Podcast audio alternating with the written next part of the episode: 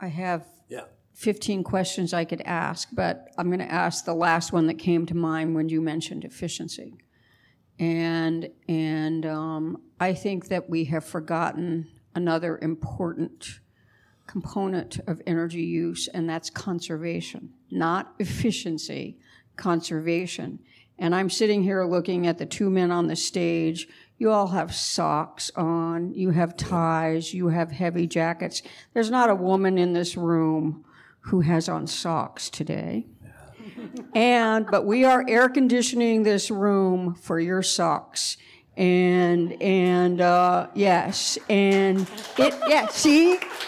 I always get applause from one third of an energy audience. That's usually how women, how many women there are in the audience when I say that. But I started thinking about it and it brought conservation to mind, not efficiency, but not using the energy. We over air condition in this country to like, it's unbelievable. Only in the Middle East do you go and get uh, uh, more air conditioning in the rooms. Europe does not do what we do.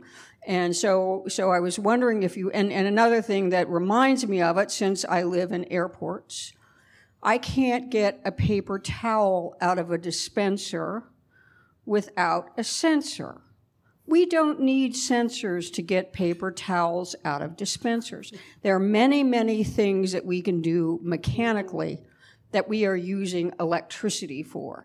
And that's conservation too. Mm-hmm. And, and I think looking at buildings in New York City, I bet there are many mechanical things you could do Mm-hmm. as opposed to encouraging the use of electricity, which is, and you can use that more efficient, efficiently, but not Mm-hmm. using it is conservation.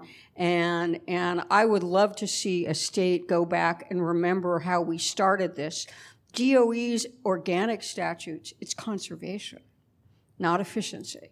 And, and it's one component that we've forgotten, uh, forgotten about. And I'm wondering if the state is doing anything on that or thinking about that. Yeah, well, I would love to dig into your archives. Um, the I think some of that we do capture in like what I say energy efficiency, but I think that is included. And you think of things like passive house and design and like you know how can we not use the energy because we never needed it and be mindful of that. Um, but what you're saying goes well beyond that.